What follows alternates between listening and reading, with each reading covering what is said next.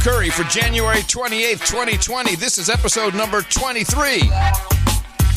Hey, hey, hey, Mo, how you doing?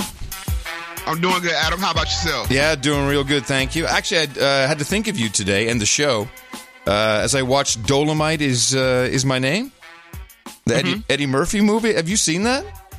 No, how is it?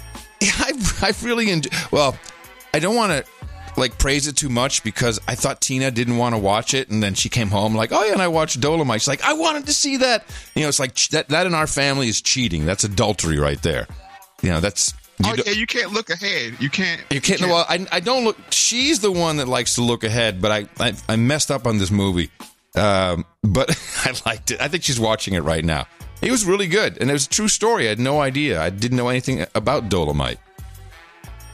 It's on my watch list, but with the kids around, you know, that's. I just- hear. I hear you gotta, that. You got to find time. You I got to hear find that. time. Yeah. No, I packed mine off a couple of years ago. Whoop. Goodbye. Okay. Now it's time for Daddy to watch movies. So how's everything going? Yeah, everything is good. Um, I'm ready for uh, another Mo Facts. Uh, I got a lot of good feedback on uh, episode 22, um, but mainly about Martin Luther King Jr. Yeah. And uh, yeah, I, I saw a lot of. You know, I, I wanted to mention this to you. Twitter is racist, and I'll tell you why. It, when when uh, I when we tweet out a show, I tweet out a show, and then you know people are liking the the tweet, and you know then I'll uh, or you know they they have a comment, I'll reply, uh, you know maybe I'll follow a person, and then within you know like 24 hours you know i've got a, a different twitter feed. You know it's it's I, there's a lot of black twitter coming into my feed.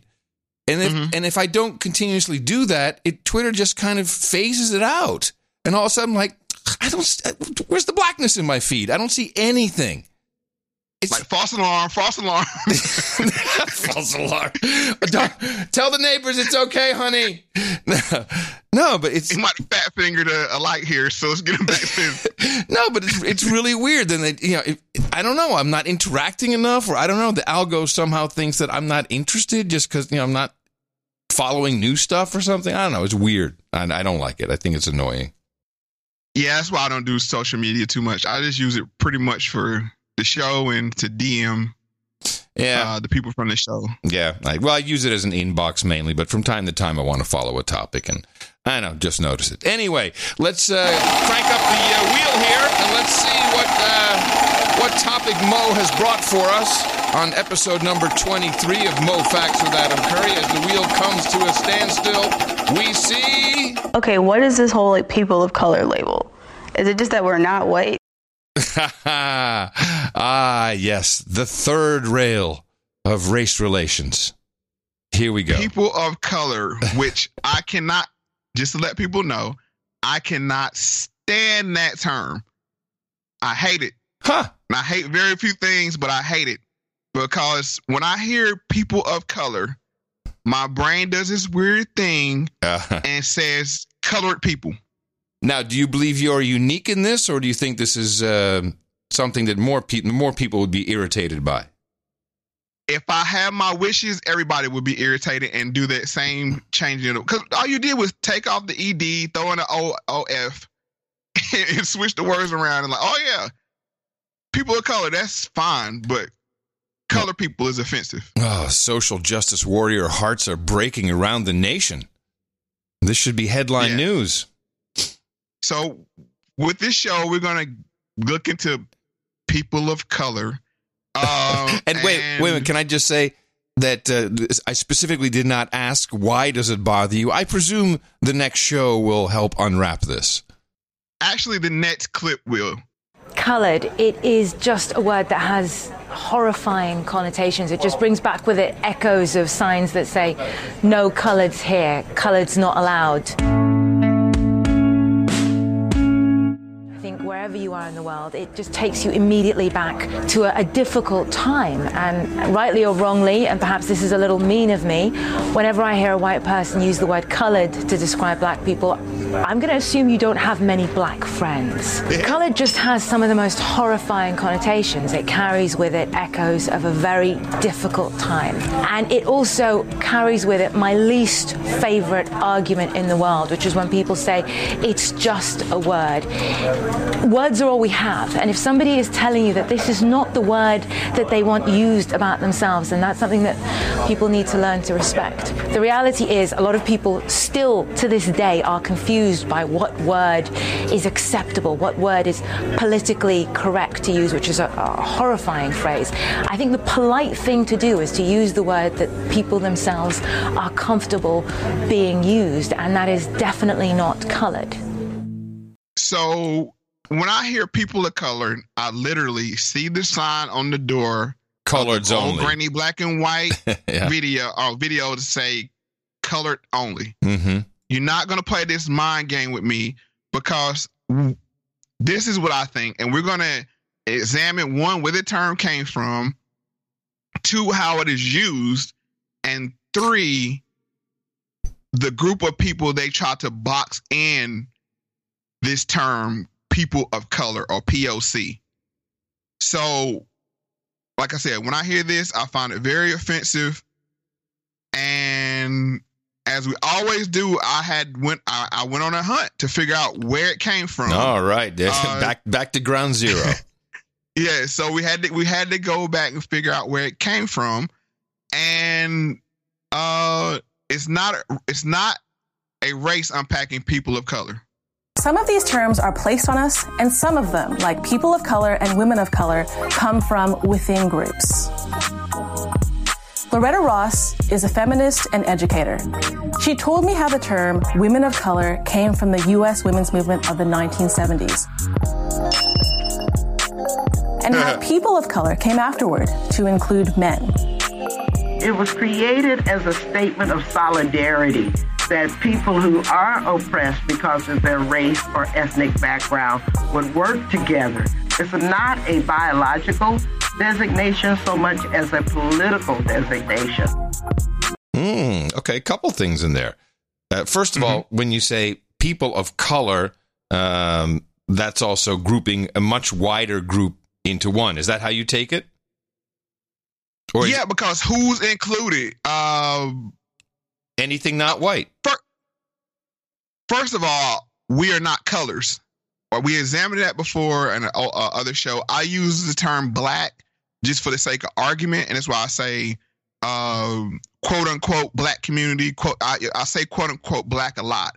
And I mean I, I don't harp on it too much, but we are not colors. I'm not black. You're not white. Uh, Hispanics not brown. And then they use this term brown like very loosely. Mhm. Uh, who's brown? Is it Asian people are brown? Are they still yellow? Uh, is the I mean, you see what I'm saying? It's this weird thing where It's more like lo- it's more like losing an identity because you're being lumped together with with a bunch of others instead of gaining one, which is also, of course, questionable. for a political purpose. Exactly. That's- that was- that was the- logical. Yeah, political, exactly. It's all political. So we formed this nice little box to put non-white people in. And w- when we go back and think about white and black and how that was established, that was to post uh, slavery. There was only really like two races, white and black. Uh, the way they shaped it. Right. and people that appear to be white could be uh could pass as we talked about last show right. with, uh, the brown paper Edgar bag Hoover. test. Yep. Yeah with j edgar hoover he passed Mhm. um tons of other people passed By So the way, it's I, I, you- I took another look at some pictures of J. Edgar Hoover. Oh man, Mhm. you can totally see it. totally see it. That's once you see it you can't unsee it No, no, no. It's exactly. It's like one of those 3D pictures where you don't see it, and all of a sudden there's a Statue of Liberty. You know that that's what happens when you when you do a, an image search on J. Edgar Hoover. It's like, okay, he's black. That goes to show you about race in america which is such a big topic that we probably had to do like a 10 part series just to talk about what actual races are and who's what and, what and who's not Right. But what they've done with politics is to say basically colored people means non-white. Right. That's the only thing it means. Right. So they lump you into this nice little box, but we're going to examine that often when people become American, quote unquote American, they come out of that box. But that's just a little foreshadowing. Uh, you're probably wondering who Loretta J. Ross is. Uh, she's an African American academic, feminist, and activist uh, who advocate advocates for reproductive uh, justice. So, and she spoke at the 1970 set. Well, I'll let her tell you. Um, and Loretta Ro- Loretta, uh, Loretta Ross, yeah, say that ten times. Loretta, Loretta Loss. There you go. Loretta Ross. the origin Uh, of the phrase. Loretta Ross, the origin of the phrase of women of color. Y'all know where the term women of color came from? Who can say that? See, we're bad at transmitting history. In 1977, a group of black women from Washington, D.C. went to the National Women's Conference that Jimmy Carter had given $5 million to have as part of the World Decade for Women. There was a conference in Houston, Texas. This group of black women carried to that conference something called a Black Women's Agenda because the organizers of the conference, Bella Abzug, Ellie Smeal, and what have you, had put together a three page minority women's plank hmm. in a 200 page document hmm. that these black women thought was somewhat inadequate.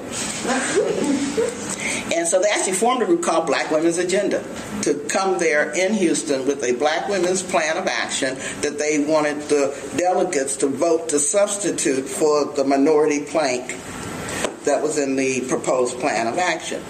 Well, a funny thing happened in Houston. When they took the Black Women's Agenda to Houston, then all the rest of the minority women of color wanted to be included in the Black Women's Agenda. Ah, hijack, hijack, hijack.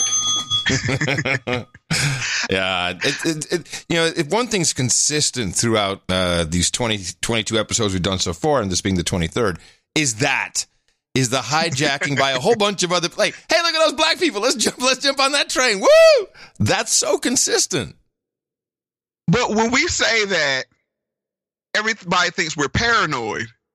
Or, oh, you're just saying that. Or you just think everybody's taking everything from you. Literally, when I say we open the door Yeah, yeah, you actually do. Yeah. and everybody else is kind of like, oh, thank you for opening that door. Uh, why don't you hold it for us while, while we reap all the benefits? So, what's the conversation you have uh, uh, with people about this? Do you say, "Hey, we should stop o- holding the door open," or is there some magical barrier that makes that impossible? I mean, Well, it's the idea of well, several ideas, but one of them is uh is like black nationalism, hmm where we build for ourselves. Uh, we depend upon each other. We spend our dollars with each other. right, That way, you're not when you make these coalitions. People don't gut your ideas and then leave you out in the cold, right. which normally happens. But I'll let Loretta Ross continue.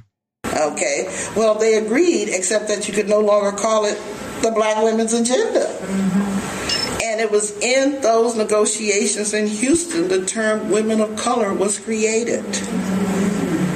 Okay, and they didn't see it as a biological designation. You're born Asian, you're born black, you're born African American, whatever. It is a solidarity definition, a commitment to work in collaboration with other oppressed women of color who have been minoritized.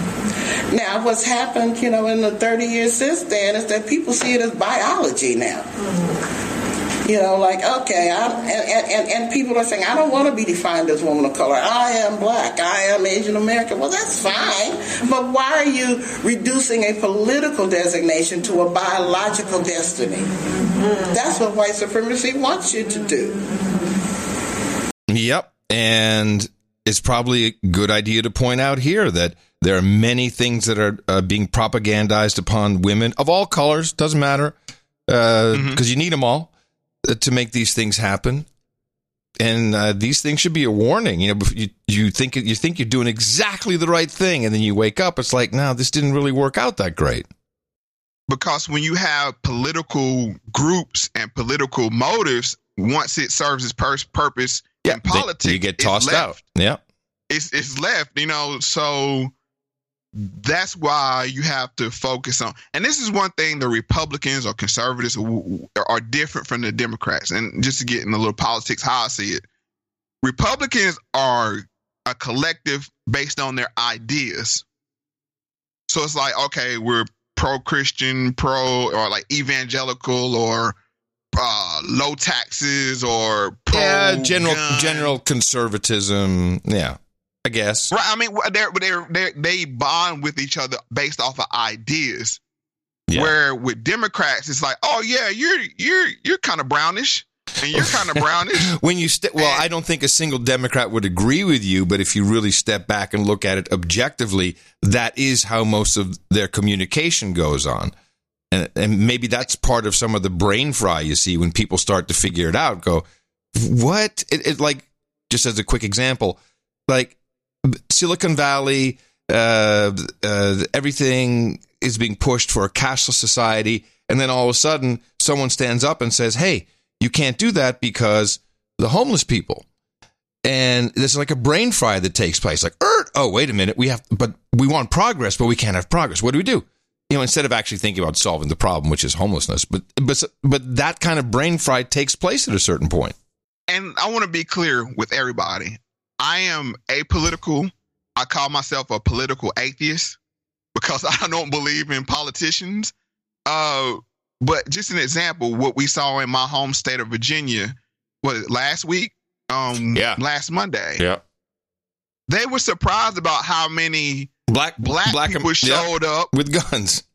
because it was the idea of we believe in protecting ourselves and to do that you need to have arms so that's what that's what the point i'm making about you have a collective of people around the idea instead of uh my uh genitalia or my pigmentation of my skin or Right. In fact, age I- or I tho- believe those kind of things I believe part of the media failure, um, because of course, it, you know, it was peaceful, but I wasn't there, so I don't really know everything. But the media failure, which I am an expert in, uh, to me was there were too many black people, brown people, non-white people for the television picture for them to really uh, portray anything that would go along with the narrative of you know white nationalists, white supremacists, Ku Klux Klan, blah blah blah blah. blah, blah.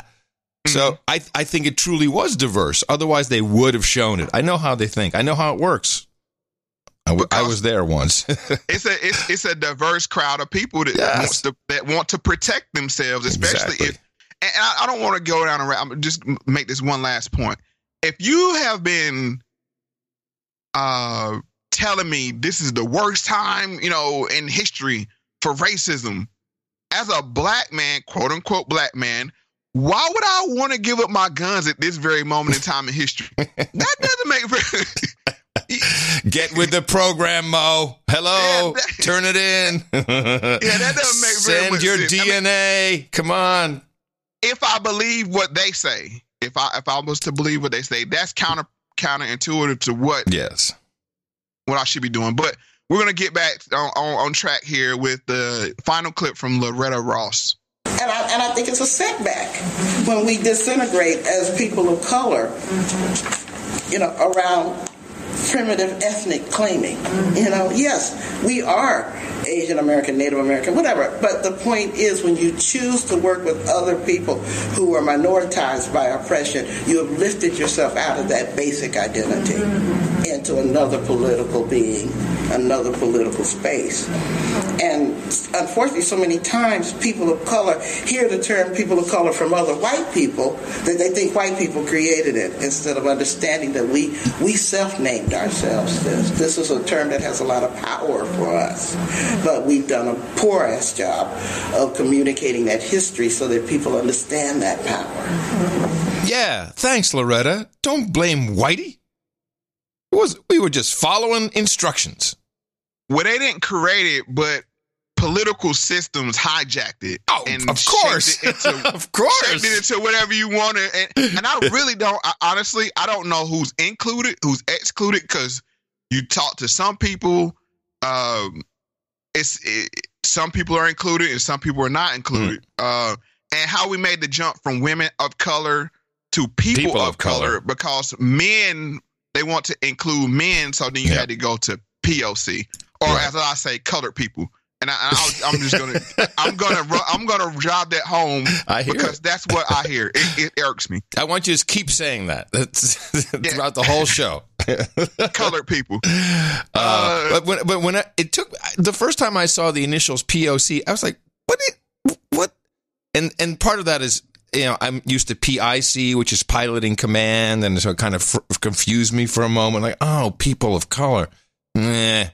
And just intuitively, like, nah, I'm I'm not using that. It's also too it's too many words. Stupid. and I've never I've never used that term to describe myself or to describe other people. Uh, let me tell you, So I I hear it used a lot. I hear it used a lot.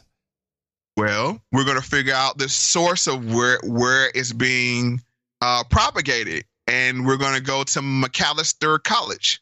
So for me, a lot of it's been like, okay, what is this whole like people of color label? Is it just that we're not white? Because like that seems like a loose way to What- compare. tell me about that label. Some students embrace it. Some students, I don't, I don't, Yeah. I don't like that. And I'm like, you know, so I was reading this book, or I was skimming this book, to be honest. It was like The Heart of Whiteness. Mm-hmm. And so it was like, the thought there is that why are you calling people of color people of color just because they're not white? So then should you use the term non-white? But is that prioritizing whiteness as the norm and assuming that all white people are the same? So, I mean, I hate it, but it's like the most applicable term. I don't know at the moment. Or it's just the, the term that everyone recognize right recognizes right now. And so it's like, okay, how do you create unity among people? But then also you can't assume that someone is not white. Yeah, well, that was interesting. I I kind of hate it. Oh, listen, I listen it. I'll use it. Yeah. Well, hey Mo, thank you for for bringing this one up. I've always thought it was a weird term. Intuitively, I've never really thought about it that much. I just don't use that. I say I say Americans. if it's if it's pertinent to the conversation what color someone is, uh, then maybe, but not, not people of color. But that's just not me because I just fight against everything that's trendy, including my hairstyle and my clothing. Can't you tell? I'm sure you're doing just fine, Adam. Uh-huh. Uh, but I'm wearing UNTUCKits. it's. Oh, untuck. I, I, I like those shirts. I Uh, gotta the- admit, I like them What's- too. which we're not doing an ad. No, we're not doing an ad, folks. Uh, just No, you no, know, no, no. uh, because we don't have any ads is why we can talk about products honestly. right. It's like people of color. Uh, Onward, onward. uh, so we have to look at who's in, included or inclusive and who's non-inclusive. Right, Is it? And the two major groups are black and brown. right. You know, those that's the core. And then Asians might be in it depending on what part of Asia you're from or your economic status or you know, I- educational status. I, I believe that Asians get a really raw deal from time to time. You know, they're getting cut out of uh, college admissions now and all kinds of stuff. So they, they don't get in Mm-hmm. when it's when when they, when they accelerate when they excel and uh, they're doing really great and there's a lot of them qualifying for entry entry into I think it was Yale I want to say I'm I'm not sure. Um, you know, all of a sudden now we got too many of them. We got to slow them down. Then all of a sudden they're not people of color. Then they're Asians. And that's Well, another and that's that- another thing. Asians like how about from India? There's brown people. yeah, they're brown. Yeah. They're brown, Yeah. but uh, are they counted into in the brown and black? I don't know. And I'm trying to figure out, but I'm gonna tell you, I, I in doing my studies here, I came across a term and I really couldn't find a clip for it, but you gave me an excellent segue into going there. It's called the model minority myth. Model Have you ever heard of minority myth. No, no, I haven't. Okay, so the mo- this is why Asians get kicked out of the POC or the colored people uh, group because they're educated and self sufficient, and it messes up the narrative. Oh. So it's like you got to go, you got to go over there with that uh uh self reliance, you know. With the Yeah. uh, figured out on your own group, is that the idea? wow. yeah, Wow. Model minority. Hmm. Okay. Putting that in the show notes. Had not heard of that one. yeah. So we, we were saying just to give, I just that's why they're sometimes excluded. Uh, but of the group, one of the groups they want to merge my lineage with is the Latinos or Mhm. Latinx or like uh, however you want to um what phrase you want to use because that's even confusing. I don't know what I mean, everything's being super segmented now too. Mhm. You don't know what you're supposed to say. But I found this clip from the New York Times um talking about the uh, Lati- Latino race. I think the Latino identity is pretty confusing to me uh, because uh, oftentimes I find it in a little checkbox on a form and, and I'm confused on whether I should put Latino or Hispanic, but I'm Mexican. as Latin Americans, as Hispanics in the U.S., um, there's there's a community get, that gets built regardless of which specific country you're coming from. in our history is a history of African people, indigenous people, Europeans, conquistadores, all these different people colliding, many times not with their consent. So that informs all these loaded issues people have. it's like navigating three identities. You're if you're from the states, you're American, you're black, and you're Latina. and furthermore, wherever country that you identify in coming from. And that's those are that's a lot to navigate. See, Mo, you don't have all. I mean, this this girl's got problems. She she's also a woman. There's another thing to navigate. Oh my goodness. So within their own group, they have this Disco- many segments, Yeah, yeah. and you want to f- jam black people and brown people together when they haven't even worked out. Amongst They're- themselves, Yeah, they're Mhm. they're how they're going to be categorized. right? So I'm just giving background here how nonsensical it is. This Well, but the- coalition but the that they're trying to create. And then people freely admit that, that it's like, well, it's kind of messed up, but all right, let's go along with it. That's what I'm hearing. A- and that's what I'm pointing out is that it's it's a brand. It's like okay, well, I'll just buy uh, this brand because that's what's available. what, what color is the Louis? That's what I want to know. Right, exactly. So, um, let we'll continue on with this uh this the New York Times piece. People say, "Oh, you look like a white dude." In some context, not in all contexts. Depends where I am. Depends who I'm with. Depends a lot, whole lot of things. Um, depends what language I'm speaking. But however I look, when I leave my name, I can't get a phone call back about an apartment in New York City. And this isn't like ten places I call. This is like thirty. And I remember telling a kid one time, I was like, let me tell you, the Ku Klux Klan comes here and they see your last name, you're going too, bro. you know? and the kids are like, what are you talking about? And it was like a big thing. because one of my daughters is lighter than the other, they had blackness issues. And I remember my oldest daughter telling my youngest daughter that she was black and her hair, she said something. And I remember crying like immediately, like, oh my God. No, no, Wow. Oh my God, no, she's black. God. No, that's what I heard. It's like Yeah, no, I hear you. what?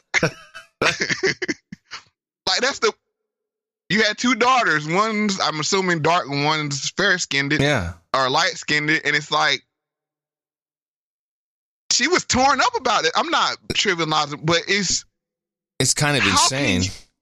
you got two sisters that can't even get along with each other. They share the same genetic code. I mean, uh, for at least from one side, the maternal. So, it sounds like nobody needs white people. There's enough racism going on as is. You don't need our help.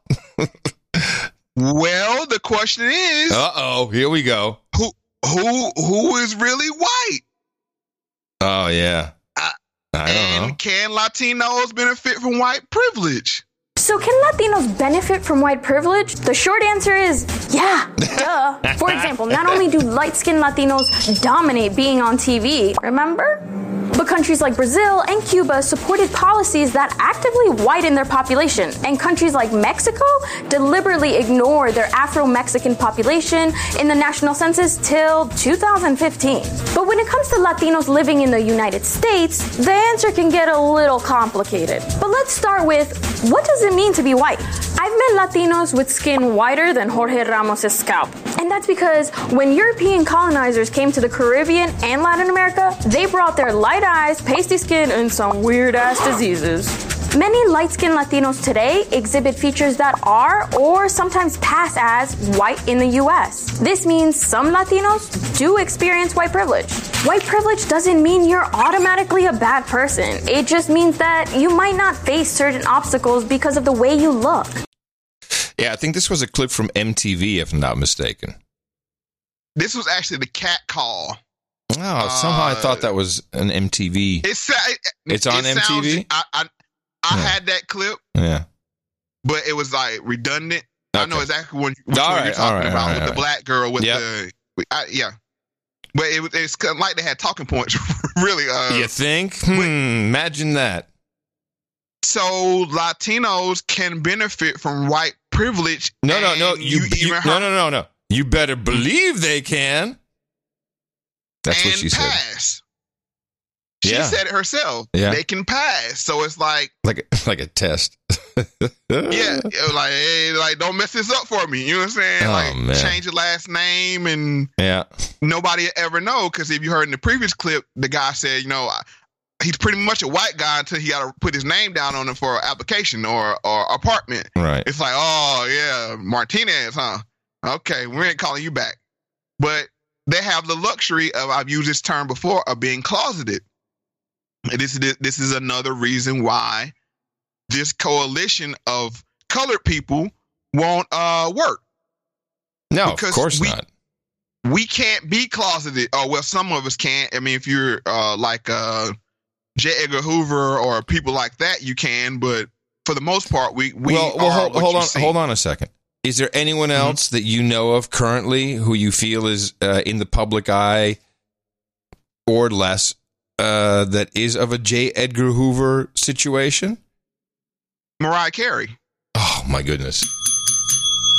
Okay, but she doesn't count anymore. I mean, hello, 1990. Give me something from that. I'm just saying, uh, recent. I mean, I, uh, I got you. I'd put you on the spot, but pers- I, I understand person hold on, no, a person that walks his line is Drake. You're right. Yes, Drake. It's God's plan.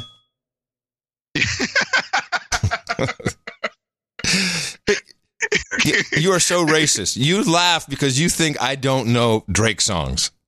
No, it's your timing is my last. Well, that, that's talent. I'm sorry. You, I mistook your recognition of my talent for racism. All right. But, but he walks that line. He when he interviews, He does. He a does. You're so accent. yeah, It's yeah, like, oh, yeah. Canada. You are so right. You're Don't you so- know? It's like, but then when you start rapping, it's like, what? But the question is, is it really a benefit? Is it a benefit to Drake? I mean, okay, he's pretty successful, but is it is it beneficial? Do we know? We will never know, of course. You know what I mean? It's beneficial to him because he successfully plays racially ambiguous. Okay, I take that from yeah, You see it just a poster on your teenage daughter's wall. yeah, yeah, yeah. Say, I'm say a, a white white male. Uh, I uh, saw a poster. He and you didn't particularly care for black people. You wouldn't be triggered by that. But he's just black enough where he can say certain words and do certain things and, and get a pass. All right, Like he's passing both. really, I mean, he's totally passable. yeah. Okay. All right. So we have to ask ourselves, why are they trying so hard with this people of color thing, especially in 2020? Uh, it's because black people have seen we have very few allies. And an example of that is Tavis Smiley is going to uh, explain how Black America lost ground under Obama. This week, while we were traveling in Iowa, we spoke with Mr. Smiley about what's changed over the last decade. As Martin Luther King Day approaches on Monday, we started by talking about what areas, if any, are better for black America now than they were before Barack Obama took office. I'm sad to report that in every single leading economic category, black America has lost ground over the last decade. In every major economic category, we've lost ground.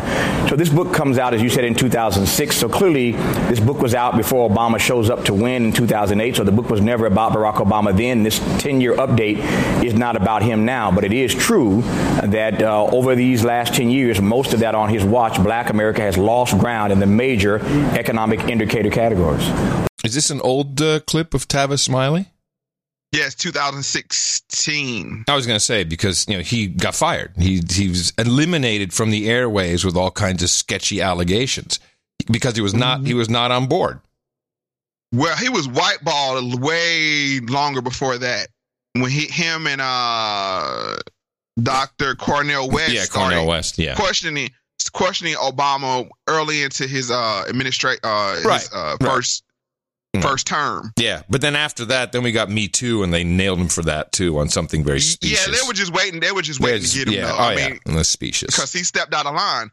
But this goes to show you that not only have black people been skeptical skeptical of um, other groups, we're skeptical of people that even look like us. So now you're trying to make this hodgepodge coalition. We're like, nah. And that's why the term ADOS or financial black or native black really popped off, is because people of American lineage, black people of American lineage, is looking for an identity of their own. Because it's like we don't have any allies. How do you go backwards un- in every category under the first black president? How does that even happen? Uh, and if you don't have the answer, Tavis does. What accounts for the fact that less, that, that so little progress, or indeed the backsliding, what accounts for that going on under the, the, the leadership of the first African American president? Why, how do we explain that? Yeah, I think there are a few things. And to your question, how do we explain it? I don't know. I think the historians are going to have a very difficult time trying to juxtapose how, in the era of the first black president, the bottom fell out for black America. That's going to be a hard juxtaposition to make. I hope to be around to read what their account is for, for why they think that happened. But uh, my research in this text suggests a few things in no particular order. Number one, there was too much deference to the president by black people. Uh, we got so caught up in the symbolism that we didn't press hard enough on the substance. And so symbolism does matter. I just think substance matters as well. And so there was too much deference in some part to the president on the part of black people. Black leaders were sidelined and silenced too often in favor of an invitation to the White House. And so uh, more could have been done in terms of pressing an agenda. You look at the gay and lesbian community, uh, look at the environmental movement. Uh, of course, Wall Street gets everything they want, but look at what other communities gained over the last decade, and look how black America wasn't just stagnant, but indeed lost ground over the last 10 years, in part one, because we were too deferential. All right, I have to step in here for a 2nd Um, this is because all of America and the world uh, was hypnotized by the media. Um, And it, it, it, it has not stopped. The hypnosis continues on no matter what side of the political spectrum you're on. Uh, you're being hypnotized at this moment, and you're being um, mulched through a machine continuously. So it's not really like anyone's at fault. And this is why I'm always against the media pretty much. It's like, you know, whatever you're saying is good, I'm not going to trust it. And whatever you say is bad, I'm not going to trust it. And we've seen that go two different ways with two different presidents. Uh, so that's number one. Uh, second of all, I'm asking you, Mo, how is this measured? How do you measure when? I mean, it's it's easy to say uh, Black America lost ground under Obama. What what are the criteria that are measured that uh, that determines that that you're aware of? Well, average average income. Uh, that's when the racial gap, uh, racial wealth gap, really started to pick up. As a talking point, not not in a negative way of a talking point, but just a conversational. Like, hey, like everybody else is because we came out of just back up a little bit. We came out of 2008, and every two, yeah, 2008, everybody kind of like bottomed out. Right. everybody was at an all time low, you know, and then we started seeing people come out of that great recession and black people's uh, financial situation stay stagnant. Right. So what we're talking about is uh, wage, in, uh, income level, uh, I presume unemployment. Yes. Uh, and then just what Obama backed, he was very friendly to the LGBT community. He was No, I um, no, I, I understand that, but I just want to look at the measurements because what, and and just the way I see it, Trump is running on, and I don't know if it's true. I mean, I, I don't believe any of these numbers. I don't believe anything actually. Um, right. Yeah, he's running on record unemployment, uh, uh, low unemployment for Black Americans, and he does segregate them out. You know, it's like Latinos. He doesn't say uh, minorities, uh, people of color, etc. He says Black Americans, Latino Americans, uh, Asian Americans, which is also lumping a lot of people in. Um, wages, I believe, have increased probably a little bit, but I, I do know that um, certainly in Texas, uh, the lower income, there's a lot more lower income jobs. I think it's kind of like scud running. You know, you're you're you're just below the, you're just just able to keep your head above water with with one gig. Um, so. How, is that recognized, or does and does anyone give a shit? It's like, okay, Obama didn't do this. Here's a guy saying he did it. I presume since there's no pushback that it must some version of it must be true. Well, let's revisit what the expectation was. Oh, it, Because a lot of Nazi it is KKK anecdotal as well. yeah. Uh, oh, you mean the Obama expectation or the Trump expectation? Yeah, the, no, the uh, Obama, well, Okay. both. Yeah. Okay. Because you, you have to compare them. Uh, the Obama, I'm gonna explain this for the new listeners. The expectation was, we'll be patient with you for the first four years, and then once you're reelected, that's when you'll go crazy with your pen and your telephone, making things happen and better for Black people. Was the pen and the telephone taken as a signal by by Black Americans? Say that's it. Now we now now Barack's going to do it. Not really. I mean, not literally, no, but it was. I got my pen and telephone, so you do have it though. Right. You know, so now there's no. Right. You said it. You Right. said you have your pen and your telephone. Okay. Get got it to working, and then you pick the hills that he picked the die on. Right. Uh, And and, and what um, I'm sorry to just stay on this, but it's interesting to me. What was it? What what does that mean? Like we want just give me give me a higher wage or do something that creates more jobs or what what was the expectation that he would do with his pen? Well, one. And I'm talking I mean, about the, the mind controlled one. What did people really? What were they told to believe, and what did they buy into? Uh, well, even just bringing up the conversation of reparations, he could have started that. Mm-hmm. Right. Never mentioned it. Uh, being stronger on illegal immigration, which he, I mean, he did deport more people than any other president, but he what? I mean, he spoke out of both sides of his mouth. Mm-hmm. Uh, that was one thing. Right. And like I said, the, the last two years when he really chose the transgender bathrooms, Yeah. it's like, dude, and, and, like whatever you do and whatever you into, that's your business. But I'm just saying, as a politician, which and I'm- this has a point. What I'm explaining is how we got to the point where we're at right now. When you chose that initiative over, say, a reparations, which I think reparations is more tolerable than transgender bathrooms. Yeah, that that that was the icing on the cake, and it was like, wow, like we really have no allies, and people started becoming realized they were duped. Yeah. So and Michelle was supposed to be the backstop. She was one supposed to be in the, in the White House, like, hey, you, I know you're not one of us, but you know, got to do got to do it for the kids. I mean, because his kids literally are His half ki- yeah, of course they are. Yes, exactly. So um, that's that's how we got to that point. All right, all right. good. So, all right. So I'm gonna let Tavis um finish wrapping up. Number two, clearly there was indifference. Uh, there's no doubt about the fact that this president received the kind of headwind that no president has ever received. There was clearly obstructionism, so that that's a factor as well. But the third factor, I think, uh, I would put as a question. I think again, historians would debate this for years to come. Did Barack Obama not get enough done on black issues because he was obstructed? Or did he not try hard enough? Did he not do enough? And I think the answer is clearly both. We'll see whether historians come down on that. But this book, again, is not about him per se. It's about where black America is 10 years after that text. And again, it's just not a happy report. There are pockets of progress, but across the board, we've regressed. No, but however, in the podcast industry, there's progress. Yes. We're, we're po- podcasting at an all time high. he gave us plenty to talk about. Yes, for sure. So, fast forward. Now we're living in uh, Trump's America. It's 2020. Uh, your specifically your foundational blacks or ADOS or native blacks are what's the word I want to use? Disengaged Mm-hmm. uh, as far as voting is, is concerned. So you have all these media outlets and pro Democrat um, uh, entities trying to stimulate the black vote. No, no, no. And Activate. no, no, no, no. Blacktivate. Oh, damn! Mean, overruled. Overruled. Right.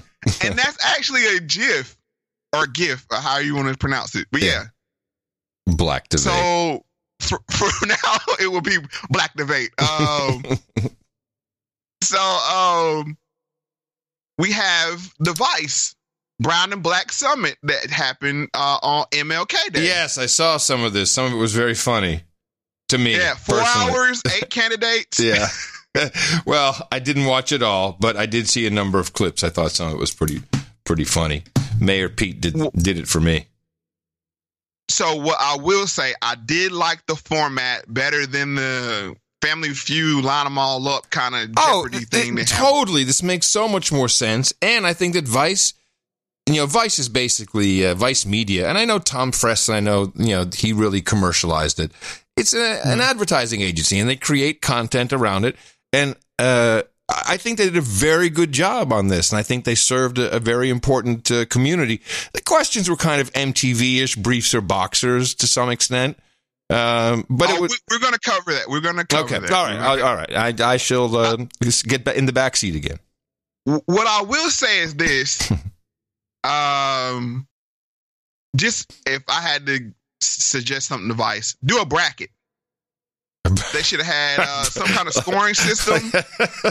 Where Yes, like, yeah. Two candidates face off, and then they move to the next round and to the next round. and Game, gamify like- it a bit. Yeah, I agree. That's uh, right. That yeah. that'd have been that because for four hours, by the time yeah. the third hour came, and I was on 1.25 speed, and I was like, God, am I gonna make it? uh, but it was it it was definitely biased.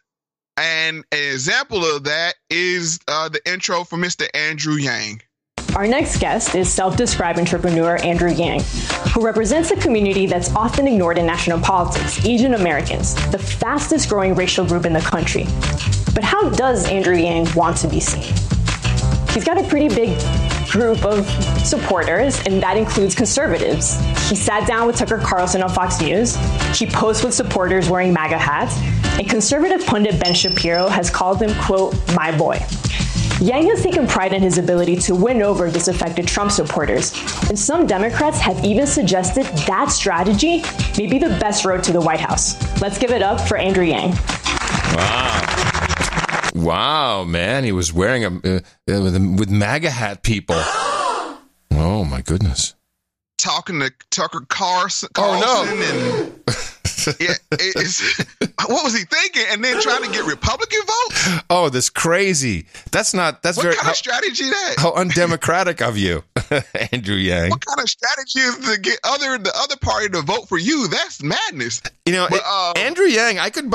I don't like his actual idea of the of the the freedom uh, check, whatever your thousand dollars a month, because he wants to pay for it with uh, value added tax. But otherwise, he seems like a pretty decent guy. You know, he's he's certainly smart. But he, the actual policies are just dumb. It's just like, no, pass. I lived in Europe. No thanks. He's smart and he's funny. Yeah. And by the way, Uh, saying an Asian person is smart, of course, can be deemed racist. You know that, right? Yeah, and math is racist too, so we got to be very careful here. We're treading in. Uh, We're very, treading very, yeah, very, yeah, exactly. Uh, but yeah, from just the, just personality, he's he's a cool dude. Um, I'm not in the Yang gang. You know what I mean? Like I told you, I'm not voting. But if he was smart enough, he could spend that thousand dollars as a tangible. Yeah, interesting idea. Yeah, and, yeah, and say yeah. and say we'll give certain groups a bump, like twenty five hundred, you know, to counterbalance. I'm just saying. I like your bump. That's a bump. That's like 150 percent. No, no, no, no, no. We got. Is this negotiable? It has to be something that's specific for uh hey, I'm just hey yeah, if you're listening, Yeah, that's a great idea. He said, and for reparation, and you can actually cl- make make the whole class society right there. Hey, you know, hey, we got some brown people. Ah, we'll give you a little extra too. Here's a little bump for you. Not as much as our, not as much as our ADOS. Yeah. Twenty five percent, you know, here you go. Uh but if you're listening, just saying. Uh but we've seen that they've already labeled Yang as um friendly to the Republicans. Yeah. But it doesn't stop there. Uh Andrew Yang and WS. So you're unique among the entire field in that you have had a bunch of white supremacists who just have decided somehow that you're their guy. now, this is it's different dealing with this as a candidate, dealing with it as a president. So how does a President Andrew Yang deal with the issue of white supremacy in America? Did they have any backup for that, or like, you know, here's a picture of you with the the KKK, or or any? He, just, they just told you in the intro he took pictures with people with MAGA hats. Were you not listening? Oh, I'm sorry. Oh, yes, of course. I'm so stupid. Of course, those are the white supremacists. I got you. I'm down. I got you. it's just it's the association here. It's like you know they set it up in the intro, and what I did here, I didn't really clip any answers because that's not what I wanted to do. Here. No, I, wanted. I'm aware of what you're doing. I like it. I want to focus on the questions, not the answers. right. Uh, so yeah, you took pictures. You, you- Tucker, you want to talk to Tucker? He's definitely a. No, um, he's a white Nazi. supremacist. He's a Nazi. We all know it. yeah, so I mean, uh, what you what you talking about here? I mean, like it's a clear, it's a clear, uh, uh, line of you know connection between the white supremacists and Yang. Uh, but it doesn't stop there. The double down. I mean, I, I just okay, because I, want to back up because I I want to point out that I started off with a question about white supremacy and dealing with that, which you, this is something you've said is a problem in America, but oh, we ended up with talking about handing people money. I mean, does handing people money fix racism? Wow. Yes. Yet that, that isn't that the whole idea of reparations? Who was this phony asking the questions? This this young I young young man know. needs to I- be schooled. Isn't that the whole point of saying if you uh, uh close the we- racial wealth gap, then it'll put uh people on equal fair ground, uh fair playing ground? Yes, yes. Money will solve the problem. Money solves 90.9 99.9% of the problems. Yes. Right. I'm being facetious, but that's a dumb question. It's like what? Well, did Yang at Uh, least answer it somewhat intelligently, or did he just kind of waffle around? Well, I think he was smart enough to see he walked into a trap. Trap, yeah. I mean, because because like as the guy said just in the clip we just listened to, Yeah. he out the gate, out of the gate, it was. Yeah. Oh yeah, so you, uh, I You heard know- the white supremacists like you, Yang. And, So- and people wonder, people wonder why politicians enjoy going on the Joe Rogan show and why people enjoy watching politicians on the Joe Rogan show because you, all of that bullshit is stripped away. All of it. And this is Vice and, and they ugh, ugh, bleh. Okay, it's it's changing. By the time our kids, your kids certainly, by the time they're grown up, it'll be better. Podcasters will be in control. Yes. Uh, so there was a question from the crowd, um, and this was like one of the best questions of the night because it actually was based in some kind of fact and not uh, feeling. Uh, Latino top priorities. Welcome. Good afternoon, Mr. Yang. Welcome to see you. Uh, thanks. Thanks. It's good to see you again. Uh, Latinos polled in the 2016 presidential election stated that their top voting priorities were education and the economy. Currently, nearly two thirds of Latino students end up in under, underserved community colleges and second tier public universities, and only a small percentage attend one of the most elite colleges, according to the Georgetown Center on Education and the Workforce. Today, our economy is strong for the most affluent in our society, but Latinos make up nearly 30% of the total population living in poverty. What is your plan to deliver sufficient resources for our struggling community colleges and universities? And secondly, how do we address the racial disparities in our economy for brown and black communities? Thank you. Yeah, that's my favorite. Brown and black communities. It's kind yeah, of like he had to close it out. He had to. it's my favorite. He had to book in it with that. Yeah, no, it's that's my favorite. It's like where, where are the black and brown communities? Well, there are those TPs over there, and some tiny homes over there. That's black and brown. It's clearly labeled. Yeah. So they had to, and this was a that was a great question, by the way. Um, and it came from one of the people in the crowd. Mm. So I mean, that just lets you know it's like, but the top priorities wasn't kids in cages. The top priority wasn't uh, immigration. You see what you see what everybody else and the all other groups are financially minded. Yeah. It's like schools, money. Yeah, Uh, you know, yeah, 'cause yeah, with yeah, better yeah. education, you make more money. Yeah. Not kids in cages, not, you know, the what the talking points are supposed to be. Yeah. So it's like, whoa, whoa, whoa, top priorities. That's not what I've been told uh, Latino top priorities are. But what? That's not in the polling numbers. yes. So they asked, um, and I got a little ahead of myself, but they asked Yang about uh black people and then their health and things of that nature. And he said that the reason why black people are so stressed is because they don't have finance. Finances lead to stress, which is true. Mm-hmm.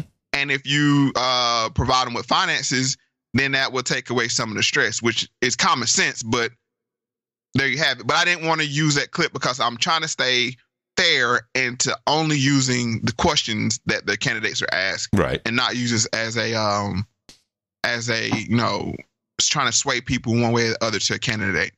Uh, no, you're you're showing the top choices here uh, on the show.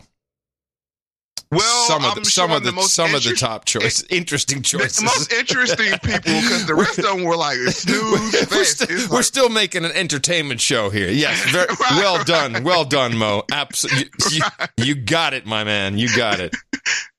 All right, so um, they had a thing called speed round, Right. and this is where in one minute they ask the uh, candidate as many questions as possible and see what they can answer. Um, so we're going to listen to Andrew Andrew Yang speed round. All right. Um, if you could be invisible, what would be the first thing you do? Um, eavesdrop on the other candidates. what a spook! Fill in the blank. Allow me to reintroduce myself. My name is Humpty. Pronounced with an umpty. All right. what was your worst job? Busboy at a Chinese restaurant. I didn't qualify to be a waiter because my Chinese Okay, was too sure. lousy. Sorry. That y'all don't. Okay. Jordan or Le- Jordan or LeBron? Jordan, but LeBron could pass him. Mm, when's the last time you smoked weed? Past life. What's the last TV show you binge watched? Uh, I watched This Is Us with my wife. What's your biggest fear? That we don't eradicate poverty in, in the time we have. What's a topic that you're embarrassed that you don't know more about? That's a great question. Um, geez, soccer. And Jay and Jay Z lyrics. I guess so. I mean, I screwed that now. So how did Mr. Yang do, folks?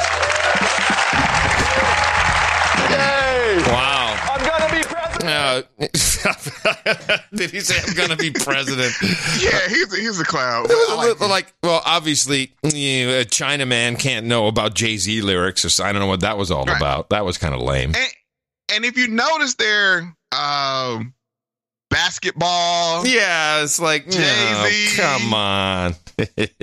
We're seeing a trend here of you know that's that's what all they really Is, care isn't about. that the you know, moment? Isn't that the moment you're supposed to say, "I got hot sauce in my bag"? Isn't that isn't that what you're supposed that, to do? that should, that his biggest fear running out of hot sauce. That's that should have been his biggest fear. Uh, but yeah, uh, if you want to pander, right? I mean, pandering one on one. But he didn't pander there. no, Uh, he didn't. No, he didn't. And he said Humpty. I'm like, what? They're like Hump. I know think he knew it was like a rap lyric, but he could only fill in the one rapper he knew. It's like, yeah, I got the Humpty. he might have been ready for that one. I have a feeling. And, or that was very very quick. Yeah, that was quick, but he he he just got it like didn't deliver on the uh, answer there. Well, so that of course. So that was Andrew Yang. Um, and we're gonna see a trend here with the speed round. Uh, um, we're gonna see. I'm just gonna point it out to people. The less favorable candidates get tougher questions in the speed round. Huh. Go and figure. The people that they kind of like get easier, easy questions. And just, just, just pay attention to that. Uh, just a little. Just want to foreshadow that a little bit. But next up is Liz Warren. Um, and she was very boring. I only really got one. I want to know. Her, I want. I want to know her pitch. Yeah. uh, So the one question that I did find uh, interesting they asked her was about HBCUs. And another thing that you propose to do with that money is give $50 billion to historically black Yes. colleges and universities. Yeah, I like the fact that you're excited about that. I went to an HBCU, Prairie View A&M University. Thank you very much. Yes, yes. um, and so it sounds great, but it also sounds like it's too good to be true, you know. And so this the the question is is when it gets hot Uh-huh. for you and you need to compromise on some things. How do we know for sure that that won't end up on the cutting room floor? And, and I'll just kind of put the point a little even further, which is like the pander ra- radar goes off a little bit. This is a well crafted plan that's going to play well in the primaries. But once we get to the nomination, once we get to you in office, this is the first thing that hits the cutting room floor. So here's here's my here's my question. yeah, yeah, yeah. So let's talk. Because I'm trying to get I'm, I'm trying to get real. is a plan is a plan a promise? So, oh wow, yeah. Man, it's like, hey, welcome, Elizabeth Warren. You suck. Okay, so let me ask you a question about why do you suck? I mean, that's that was pretty interesting. And what I found interesting was that the black guy was asking a question about HBCUs. Right. And then the brown guy chimed in like, hold on, let me clarify uh, this Yeah. question for you. Yeah. Just in case it's, you know, just in case you can't follow along. Let me Oh, interesting. Do you took it that way?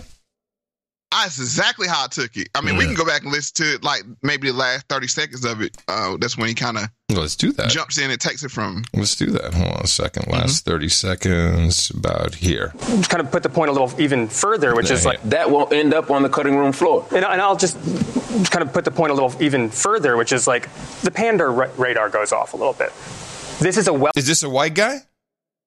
Brown. Well-crafted plan that's going to play well in the primaries. But once we get to the nomination, once we get to you in office, this is the first thing that hits the cutting room floor. So here's here's my here's my question. yeah, yeah, yeah. So let's talk. Because Is she doing? Woo, woo, woo, woo. Is that what she's doing? I'm, I'm trying to get real. Is a plan is a plan a promise? Yeah. I guess. I mean, it. I, I didn't. I don't know the dynamics of those two. I don't know. I don't know. It could. could That was been. just my bias. I Yeah. mean, like I said, that might be my bias, but that was. It was a question about HBCUs. You might want to let the black guy ask it, especially about pandering. Uh, Yeah. Again, I, yes, I agree, but I really don't know the dynamic. You may be a little sensitive there. maybe I am. I mean, I, I'll, I'll admit to that. Uh, so Hey, I'm I'm I'm I, I, I the I'm represented by Elizabeth Warren, so you know, it's like who- who gets the raw deal here? are are you? No. I didn't know you were Native American. Yep. yep.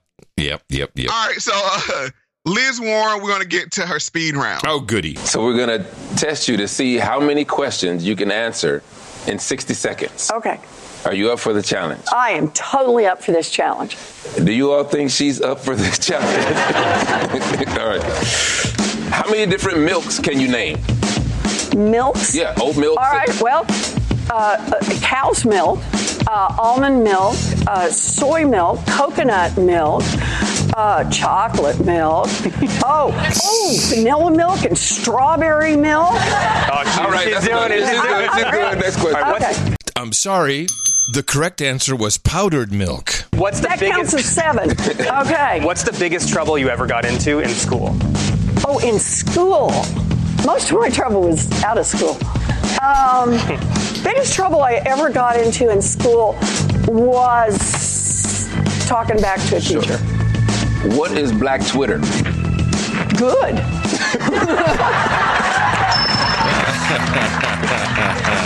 What's your favorite? What's your favorite Indian food? Uh, oh, uh, this, uh, it's like big tapioca. Do you know the stuff I'm talking about? And you, Like serve, pie you put it on yeah, top is of it- it, and you serve it with dal, and it's so good. I think he made that. And How it's did the not like senator it. do, My son-in-law How did makes she it. do it? Yeah, How did let's she know. do? What's it called? I'm not sure if I know. Senator Elizabeth Warren, thank, Thank you you, very much. Good to meet you. Good luck out there. Great to meet you. Mm, Man. So Black Twitter is good. that was, I thought that was a good time. Uh, That was, it was tight, answer. tight, That- tight, yeah, tight. That was yeah. But when she was asked, "What's your favorite?" and what the uh, just for a little clarity, the guy that was interviewing, co-interviewing with uh the black guy was Indian. But Ah. when she when he asked what your favorite Indian food was, I was sure she was going to say maize. Yeah, I was actually I was thinking the same thing. It's so, this happened to me the other day, uh, or maybe I saw a clip of it. It was a Family Feud, and the question is, what kind of food do you eat? With, uh, uh, does Popeyes eat, or something like that? And my and my my mind went to chicken. And the woman answered chicken, but of course it's spinach. It's like you you you get into these weird brain conditions. So I, I thought that was a little trick question at the end. Like, oh hell yeah! Oh yeah! Indian food, like yeah, like yeah, You're supposed to come with a. But that's my point. That's my point. She should have said maize or you know what else is uh, native. Uh, yeah, um, venison, buffalo. I don't. I, you know, I feel. I feel stupid I now. that's one of the traditional Thanksgiving foods, but uh, and what's funny is she's contributed to um Indian cookbooks. Oh yeah. I looked No, back. yeah. Well, and she- but she stole those recipes too. She dropped the ball on that one. yes. Yeah. Exactly. All right, so next up is Mayor Pete. Yay! Everybody. Wall Street Pete, the spook. And listen to this compound question they asked him ask him, and this is really an example of the problem with having these coalitions. You released a mental health care plan hmm. with a focus on addiction and deaths of despair. So I want to ask you about two key groups at risk. A recent study found that from 2001 to 2017, the rate of death by suicide for black boys ages 13 to 19 increased by 60%. The rate for black girls, 182%.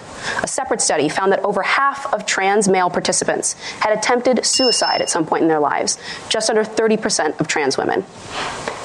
What do you think is behind those numbers? And what exactly will your plan do for black children and trans people specifically? Wow. I mean, that's just an exercise in how dumb are you with prior- prioritizing things. Black girls, 150%. Black boys, uh, 30, 60%. 60%. And then I, I guess trans can, it can neither be boy nor girl, but that was 30%. And so specifically, let's talk about trans. Where you see what they're you see this bait and switch or this and the guy did at the end like black and brown throw it at the end. Yeah. Now it's I'm asking about black child suicide, but let me throw that's not interesting enough. Nobody cares about black dead children uh due to suicide. We got spices up with trans. What?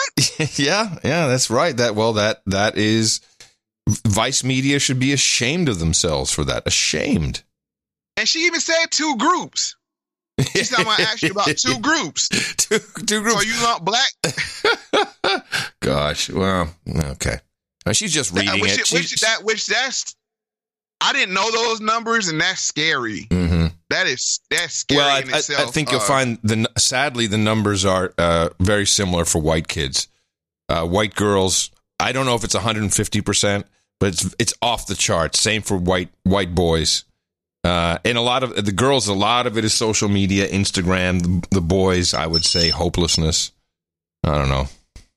A lot of I, I totally agree with you. Uh, I would if I had to bet on what the root cause was, it would definitely be social media. yeah, Uh, a lot of but it. I'll, I'm just going to show you how, in a question, you start off with it's because a black person ears perk up like, wow, like black children commit suicides at those rates. Yeah. And it's like, well, let me slide something in under that. Yeah, but mu- something much more important. yeah, something more. Yeah, no, nobody cares about dead black children. Um, but Mayor Pete, um, and I'm going to say this: they don't like Mayor Pete. that seems to be the message uh, that is that the media is portraying. That Pete, no one has a chance to like Pete. The media is telling everybody no black people like Pete. Yep.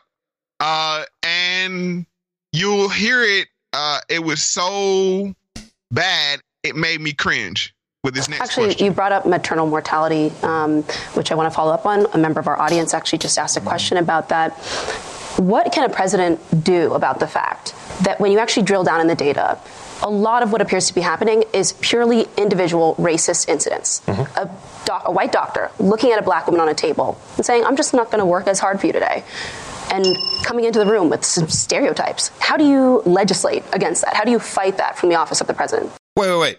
Was this uh, uh, an ex- was this an example of something that happened in real life? I don't know. I haven't heard of it. She just she just made this up as an example. Just here, grab this one. How do you answer that question? First of all, like You can't. Well, I'm going to turn on. walks in is like, Yeah, uh, yeah. yeah. I'm going to turn on the, the the mind control beam and uh, fix everybody's head. Wow. These are the type of questions that ask Pete. I mean, I'm no Pete fan, but I'm like, wow, like it's what? And the question itself was a white doctor walks in and he just, I, I don't care. You might want to find another doctor. Now, I'm just saying. you know, Vice is is a part of the machine. I mean, this this is not fair by any standard, Mm-mm. and and they have their mindset. I mean, that's probably why I guess what we're missing is Joe Biden uh, Mm-hmm. and Bernie Sanders.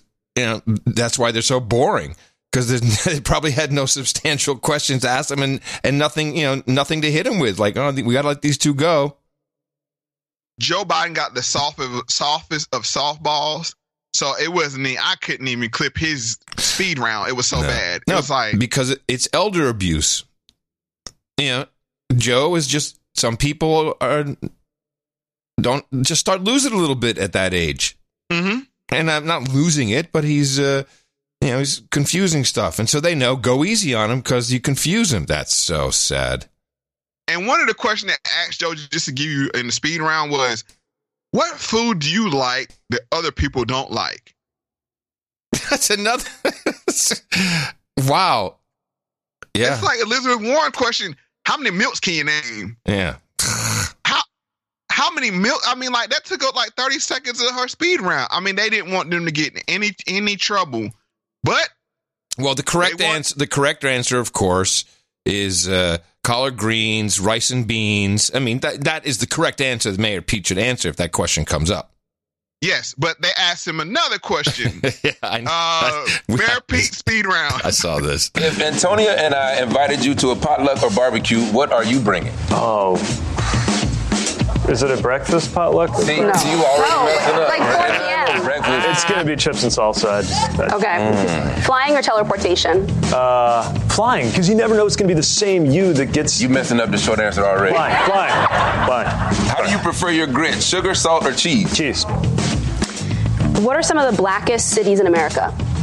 Like by population? Yeah, just list off a couple. Yeah, uh, New Orleans, Washington, D.C. That's why Washington, D.C. ought to be a state, by the way, with a senator. But I know, Oh, short my answer. God. He is not good at short answers. Go ahead. What song do you know all the words to? Star Spangled Banner? Uh, where did MLK go to college? Uh, Morehouse. Yes. Popeyes or Chick fil A? Popeyes. What will be the largest minority voting bloc this election? Uh, people with disabilities. Are audiobooks reading? yeah, yeah, they are. If you if you bought my audiobook, then, uh, How do then you I think the mayor did, ladies and gentlemen? Wow, I may, might as well just say, are you a racist or not? uh, Popeyes or Chick Fil A? Racist or not racist? Which that was a trap. no kidding. He lost no matter what he chose. Pandering if you say if you say Popeyes, white supremacist Hitler if you say Chick Fil A. No, no, no. It What? deeper than that. Oh gosh. You're anti-LGBT if you say Chick Fil A. Oh, of course, of course, of course. I'm sorry. I need to remember. I need a I need a flow chart. Yeah. So they they tried to walk him right, and that's why he had to stop. Uh, uh, uh, which I'm uh, sure Mayor Pete has never been inside of Popeyes. If I had a thousand dollars right now, right now, now, Man, you're right. I'm sure he's never been. I was about to say Chick Fil A and say if he'd have said Chick Fil A, campaign over. Yeah, absolutely. Being the gay candidate and saying Chick. Oh my God, I forgot he's gay too. I even forgot that part. He went against his own people. He almost did. he, he almost. He, was, he, he was he was on the fence for a second there. Uh, Wow. I think he was pretty slow on the calculations. I think that alone disqualifies him from being president. Took him too long to do that calculation. I mean, especially in today's social justice world, you got to do that fast, man. You got to be on the fly. You got to know who you're pandering to at any moment. But once again, let's go back to the question: grits, fried chicken, basketball. Right. oh, and I like the uh, the potluck or barbecue. Yeah, bar- barbecue. Yeah. The the correct answer was you invite me to the barbecue. That is the correct answer to that question. Right. I'll be glad to bring anything if you invite me to the cookout. It should be the Exactly. right answer. Pete, contact us. Uh, we we have these answers to your questions. That's right. We can hook you up for the next time. Don't rely on IBM Watson. It's Mo and Adam. It's Mo and Adam. Yes. So to wrap it up, they had Bernie Sanders, and really all of Bernie Sanders really was focused on immigration. So let's get into the first uh, immigration clip. Let's move on to immigration. Good. You have a truly comprehensive, large, very detailed immigration plan, more so, I think, than any other candidate in this race. I think that needs to be recognized. Uh, but you haven't had to talk about it very much in public so I've far. talked about it a lot. We're about to talk about it some more. Good. So, um, let's start with the wall. The idea for Trump's border wall didn't come out of nowhere. It's the logical result of many decades of both Republicans and Democrats spending billions and billions of dollars on border security. That includes close to 700 miles of fencing. You've been very clear that you oppose any additional funding for a border wall. But would you go further? Will you tear down the wall? Yeah, I saw this. I saw this question. That seems like a tra- no a no win question as well because it's like Yeah, that's like saying it's do, will you have open borders? Well, no, That- if you- that's how I interpret that question. Yeah, that's exactly what it is. Because you know, if you were to say, "Well," I mean, I, I know, I know how he answered that, and he was like, "Well, if it does, doesn't cost a billion dollars to tear it down, I could put that money somewhere else." that's my Bernie. Thank you very, thank you, thank you, ladies. Great Bernie. That's right. You got a great Bernie. Uh, yeah. That was a trick question. I mean, thi- this thing was set up. So the only person that they went easy, the only, the only person they went easy on was Joe Biden. So he he's the guy. He's the man. and well, Elizabeth Warren as well. Well, they went, they, yeah, but, but they still gave her some some heavy questions. Eh, maybe. I mean, Joe Biden's their guy. But I mean, if they had to have a second, because they couldn't go hard on Elizabeth Warren because she's a woman. Ah, Let's be yes. clear. Yeah, yeah, yeah, yeah. You can't, you can't do that. I mean, you don't want to And be the. and she's a woman of color. Let's be honest. Yeah, she is. Mm-hmm. Uh, so they continue asking Bernie about immigration. I'm actually I'm happy you bring that up, Senator. Sorry to interrupt you, but that's precisely what I wanted to ask ask you about next. You you've promised a moratorium on deportations the moment you take office. Yeah. I want to make sure I understand what that means. That means once you are president, no one. Well, I know it's while you conduct an audit of the immigration system. That's correct. And, and you know, and I'm not going to tell you here if somebody has been convicted of a terrible, terrible crime. You know, that may be the exception to the rule. So you are so. In my understanding, that's not what a moratorium means. Well, a moratorium is that there will be no deportations. There may be some, a few exceptions. No, now, you know, you can quibble about it, but a moratorium on deportations for the 99% of the people is nothing to be cynical about. Hmm. Now you did play some of his answer, which you didn't do for the other candidates, so that wasn't entirely fair in the in our bracket system. The reason why I had to do that was was the pushback. The guy already said he's not going to deport anybody Yeah. except criminals, hardened criminals. Thing is, no one actually used those words. and that was not enough. It's like, whoa, wait, what, what, what, what, are you saying about hardened criminals? Uh, you're not. You got to keep them you're not around. a murderer. it's like, right. I mean, that's why. That's I, I couldn't clip it any other way to keep that. I had to keep that No, I, exchange I in there. But I understand. and and then to hear him walk back, like, well, we could look at keeping murderers in. I mean, you know, I'm flexible. Yeah. So it's like That's nuts. It's nuts. it's it's crazy because it's like But but but but the thing that is nuts is that I I think that these candidates, you know, this is. Hmm, I'm getting inside their head, but I just knowing a little bit about how stuff. It's you know, it's a stop for them. It's like, okay, all right, all right, let's go get some blacks. All right, er, skirt, skirt. Here we go. And Mm-hmm. you know, then they just. It, I don't even think they prepare that well. And I think especially for Vice, they were like, eh, well, this is yeah, it was that cable. you know, we give them some can't some can't answers. Is that a streaming app? Uh, What is that Vice? Is it streaming? I, it's I called it on. YouTube. No, I, of course. Yeah. It gets around. It gets around. I mean, I saw it on YouTube, of course. But, you know, it's on HBO and all that stuff. But, yeah. But I think they see it as minor. But I just wanted to point out that, and this is the reason why I also kept that in there because this is going to set up the final portion of the show. Immigration is always going to be a sticking point between the black and the brown. Yes. Well, and, and I think a lot of the brown uh, is the legal brown also wants to slow it down. This this is very true, and I I, I will totally agree with you that a, a decent portion of Hispanics are anti-immigration, but they can't say it. Well, uh, I've helped uh, a couple people. I've helped a lot of people with uh, uh, with immigration because I've done it. A, I've done it a couple times, and uh, my uh, Mexican friends, who, whom of which one will become an American citizen next year. She's eligible. Uh, they're like, "Hey, man," because I, you know, I, I ask all the time. So, what's going on? What are you hearing around? What are you hearing around?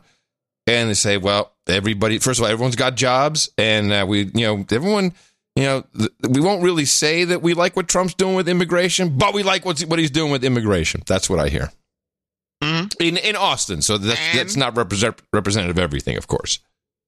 And a large portion of black people feel the same way because Hey, so do white people, illegal Mo. immigration. so do white people, Mo. Trust me. so illegal immigration and the benefits of uh, black people run um, counter to each other. Because I'm just gonna lay out two examples here, and then we'll we'll we're saying get into the last set of clips. But um, one, when you bring up this kids in cages and you can't separate parents from their children, where was this empathy and sympathy when you were having the war on drugs? Yeah, well, this, this is just a sentiment. It's like, where where was that? Where was no kids were thrown in foster care, uh, and families were torn apart due to the war on drugs. But now all of a sudden we have a conscience for non-citizens. Right. So, So- I'll, I'll, I just want to answer that to, for the maybe people who are new. Uh, this, of course, is it's all political. And Kids in Cages, it, even the alliteration of it, Kids in Cages is great television. It makes for a great uh, political point, much better than.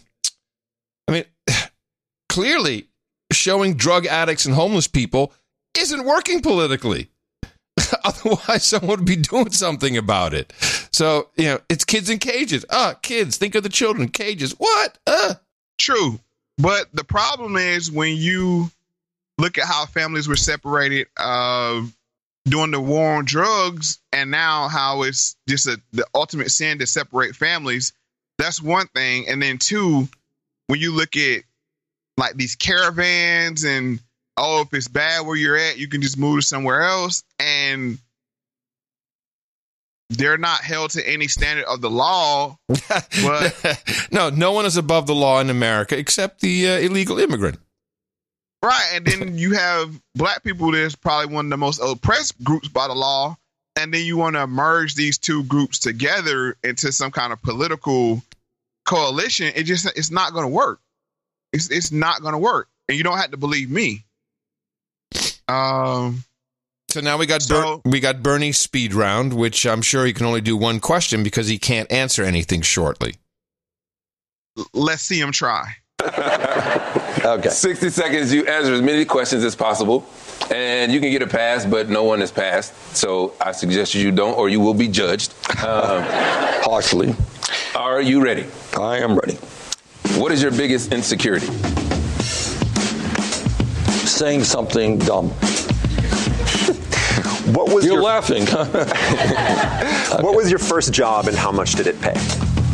Uh, my first job was carrying soda bottles from a warehouse to the uh, to a truck, and it paid. This is a long time ago, obviously. It paid pretty well, and I learned out that it was a Teamster operation. Ooh, wait, Senator. And that that was my first introduction to unions, and I've liked them ever since. Who was the first candidate you voted for? Oh Lord. Uh, maybe Kennedy.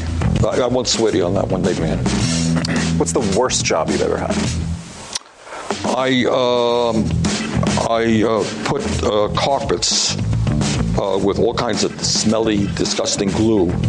Uh, you know, which kills people, I think. But you know, just was was not a good job. Yes, and the last question that's out of the 60 seconds was that torturous for you to try to come up with short answers?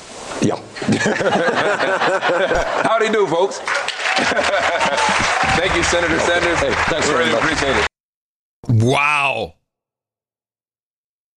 That doesn't even was the wor- compare. Doesn't even co- and and you could actually probably ask Bernie Sanders some complicated questions. I, I think he's an intellectual. I think he would come up with some answers. But instead, if you were a tree, what kind of tree would you be? I mean, this is crazy. So you see the pecking order by the Oh, speed yeah. round questions, Oh, yeah. and that's why I included them. Um, so what I want to get into, because people might not believe me, that even though black people coexist with Latino people and communities, that's not the issue what I'm talking about because we can coexist. Our cultures somewhat blend uh, in some ways, but when it comes to politics, politics, I'm talking here, they don't mesh well. Uh, as we're going to hear in this next clip, when one black female tries to equate slavery to illegals. So, I mean, I don't know if you identify as African American. I do, but if you dropped me off in Africa, I couldn't wow. speak the language. I speak. I would, could, wouldn't speak the language. I wouldn't have any cultural ties to the continent, Right, even though but it's the I'm continent Black of my origin. I- I don't Jose have any does not have cultural ties to It's the not the same Philippines thing. because he was. Why isn't it? He wasn't raised because there. He I was doesn't have cultural born. ties. My ancestors, I can trace them, were brought over here on slave ships. We helped build this country. He was brought here don't not try by to choice. equate. Don't He was try to here equate not by choice. slavery to He illegals. was brought here not by choice. Do you think my right? But my ancestors didn't say, "Let me jump on the boat. Let me die from the Neither journey. did mine, get but whipped." he didn't either. Come on, Kelly. Come on. It's not the same Well, argument. He has no cultural ties to the country in which he was born. Don't these children equate still, slavery these children to still have cultural ties deliberately to the country breaking they're laws from. to come here. That Now, where was this? Who who was arguing here? Do you know? Uh, this was CNN. I don't have the two pundits' names, but Wow. did you hear that nasty little trick that the pro-immigration woman did to the uh, anti-immigration woman? What'd she say? It's like the first ten seconds. If you just want to hear it, you want to play the whole clip. Just listen to the first ten seconds. Yeah, hold on one second. Uh, One second. One second. Yeah, yeah. Let me make this clear. These are clearly two black women. So, I mean, I don't know if you identify as African American. I do. But if you drop me off in Africa, I couldn't wow. speak the language. I speak. I would, could, wouldn't speak the language. I wouldn't have any cultural ties to the continent, Right, even though but it's I'm continent Black of my American. origin. I, I don't. okay. She asked her was she black. I don't know if you identify as a black woman. Oh, I see what you're saying. Let me listen again. So, I mean, I don't know if you identify as African American. I do. But if you drop me off in Africa, I couldn't wow. speak the language. I speak. I would, could, wouldn't speak the language. I wouldn't have any cultural ties to the continent, Right, even though but it's the I'm continent Black of my origin. I- I don't have Jose any does ties not to have cultural ties. The whole the whole conversation hurts my brain. It does, but you, you this is this is what happens when you don't take the Democrat uh, party line.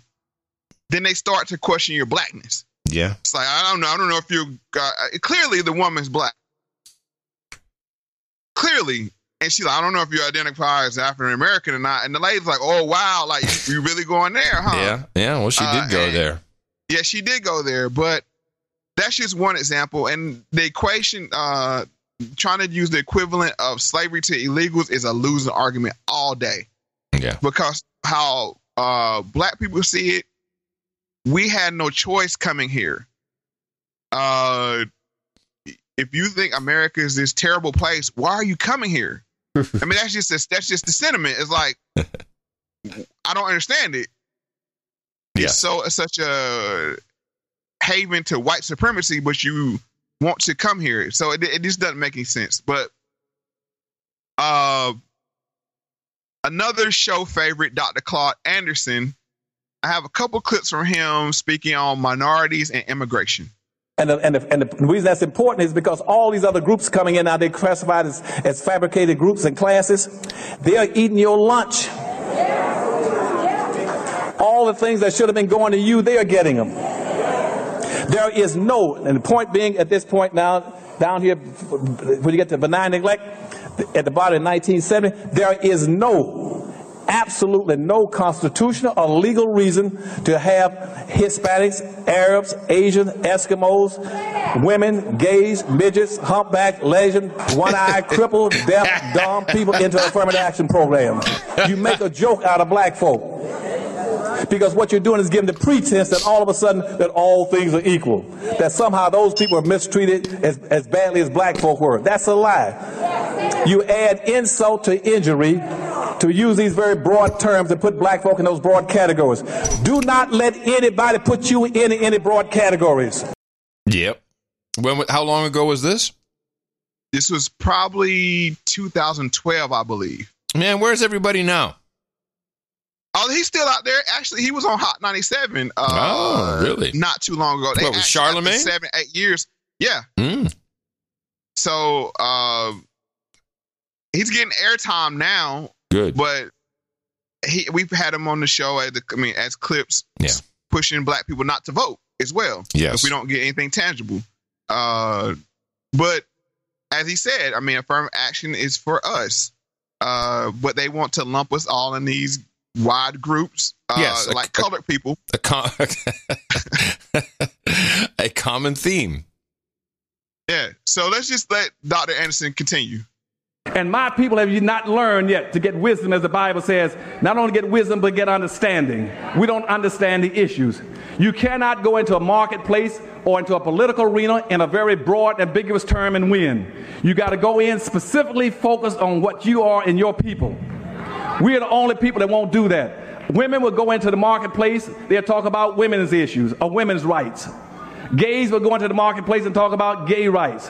Hispanics will talk about Hispanic rights. Indians talk about Indians' rights.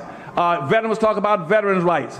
Uh, senior citizens talk about senior citizens' rights. You talk going to black folks and what are you talking about? I'm talking about civil rights. Who in the world is civil? Talk about your own people. He's on fire there. Yeah. Who is civil? Uh, so that's one example. Uh, another example of just speaking on the lack of, and I'm going to say this again because I know some people may be getting triggered. I'm talking about the political coalition that they're trying to form that's called color people. It's not going to work. And these are just examples of why it's not going to work. Uh, we have Mr. Peter Kirsanow. Uh, Mr. Peter Kirsanow, he uh, he's a lawyer. He's also a member of the United States uh, Commission on Civil Rights. He was a part-time appointee and served uh, six six year uh, six year term. Uh, no, third. He's serving his third six year uh, term. Mm-hmm. Uh, and a member of the National Labor uh, Relations Board, and he's going to speak on uh, activists. Um, let's see, illegal immigration hurts black men most. One. Peter Kirsanow is a member of the United States Commission on Civil Rights. He was also a candidate for President Trump's Secretary of Labor, and he joins us now. Peter, thanks a lot for coming on. Thanks for having so, me. So this is this is a position you don't hear very much, but it makes a kind of intuitive uh, sense. Unpack it, if you would. What what do you mean when you say that black men in America are the biggest victims of this? Sure. Well, uh, just to give you a little bit of background, we've conducted at least three hearings over the last six years of the Civil Rights Commission on this discrete issue, and we had a number of experts testify. We reduced a number, uh, a lot of information with respect to the economic impact of illegal immigration on low skilled workers generally. And all of the witnesses, all of the experts that we had who spanned the ideological spectrum, they may, may have disagreed in terms of the degree of the impact, but all of them concurred that illegal immigration has a devastating impact on wage levels and employment levels. And it's Econ 101, Tucker. When you have an oversupply of labor, the price of labor is going to be depressed. Uh, it's very interesting that you uh, have the white supremacist Tucker Carlson as a clip. Yeah. Uh, it is, isn't it? Yes. Very he's pushing interesting. his uh, he's pushing his agenda, but numbers don't lie. That's right. Uh, and you're probably wondering why this guy is not making bigger news with these facts that he's sharing, and he's going to explain why. I don't even know what the counter argument to what you just said is. It, it seems obvious. Um, it's clearly true. Has anyone told the Congressional Black Caucus? Yeah, I have. Um, on at least three occasions and probably more. What we did is immediately after reducing some of this, this evidence, and it's profound because we're talking about a I think it's a 40 point, um, 40% of the 18 point decline in labor force participation rates among black males is attributable to the oversupply of illegal immigration labor competing with them. So we're talking about at the very low end, hundreds of thousands of blacks losing jobs. Probably, if you do the math, up to 1.2 million blacks losing jobs. This has significant, obviously, impacts on the black community. Got in touch with the Congressional Black Caucus, sent them detailed information on this asked them to do something about it, to respond to us, to um, engage in this effort. My assistant repeatedly would follow up on this. What we heard were crickets. Did the same thing with President Barack Obama. Crickets again. So he, did, he didn't really explain why, though. Unless explain I, why what? Well, why why he's getting no attention? You, you're trying to part the herd. Yeah. So they just ignored it. So they just not, ignore that's him. No good. It's yeah. like no, we need we need the coalition. Right. Just ignore that's, him. That's yep. the whole point of what we're doing here is just identifying.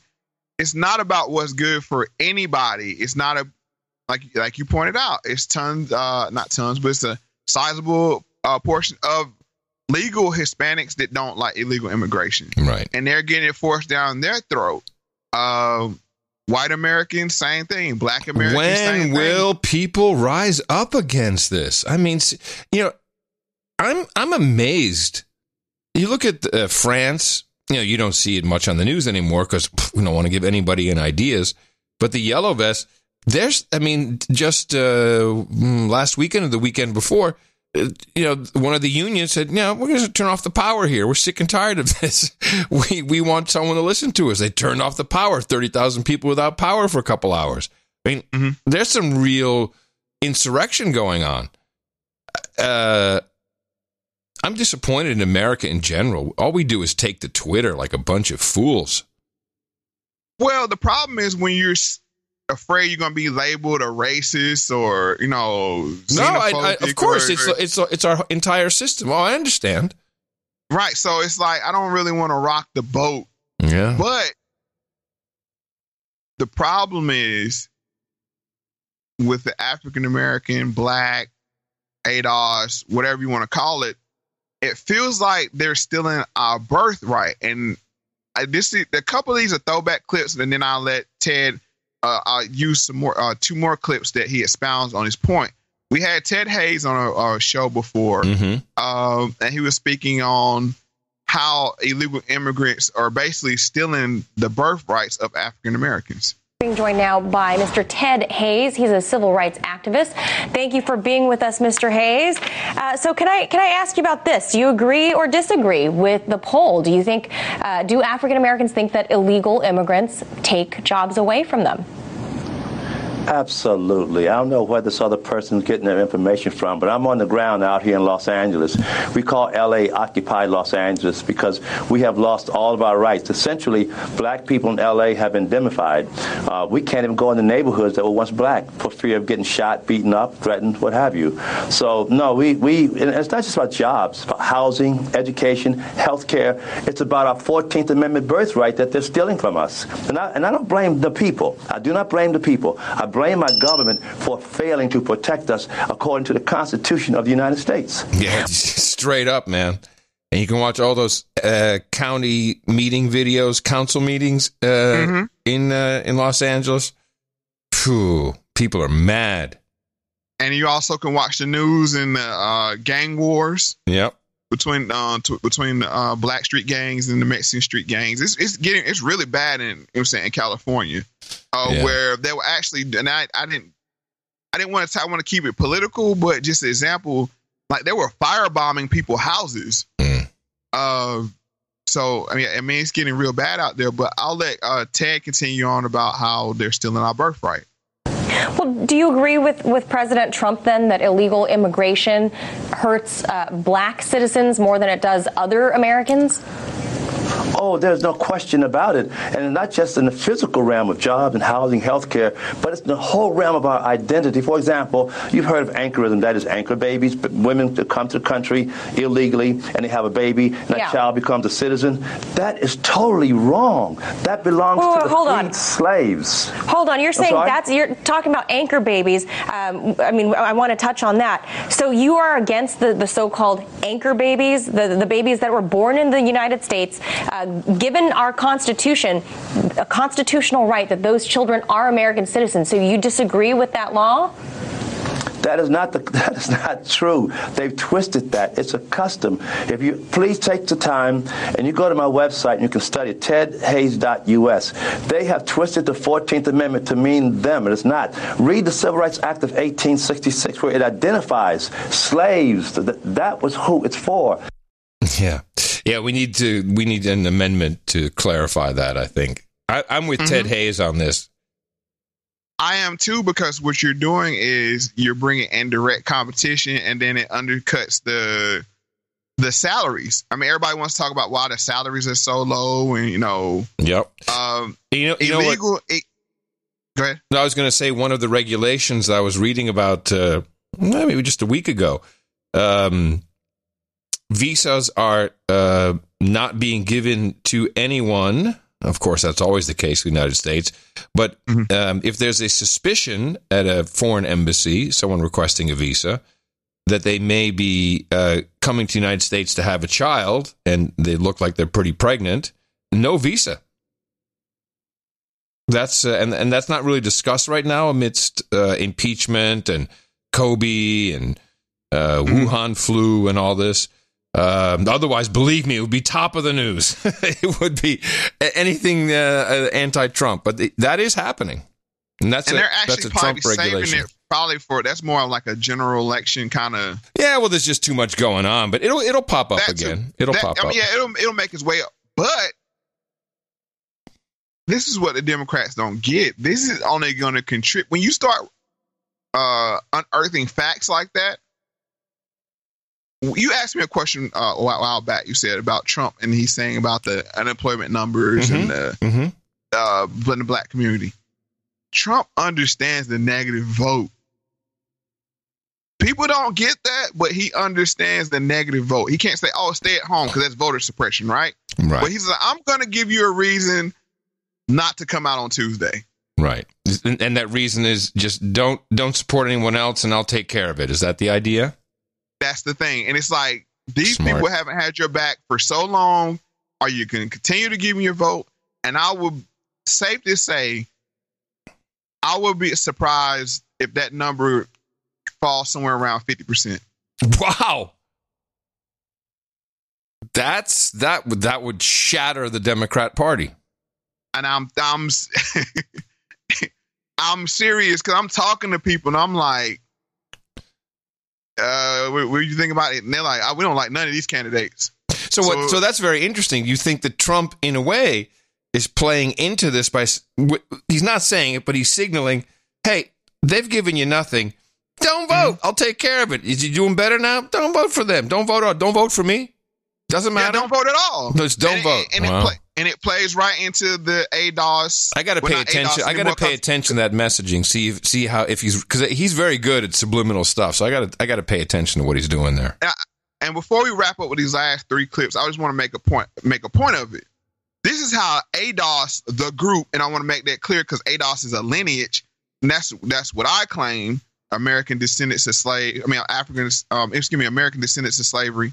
But ADOS, the group, they started talking about voting down ballot, and man, they got ran out of town. Whoa, And we, we covered this on our show because it's like, no, we're not vote. What the part that you understand? If it's not tangible, if we don't see it in our pocketbooks, we're doing just fine for the last three years. Last time I checked, you know what I'm saying? This is me speaking as a proverbial whole, but last time I checked, my my 401k is looking better than it ever looked. Right. You know, the Which is which is part of Trump's message. right.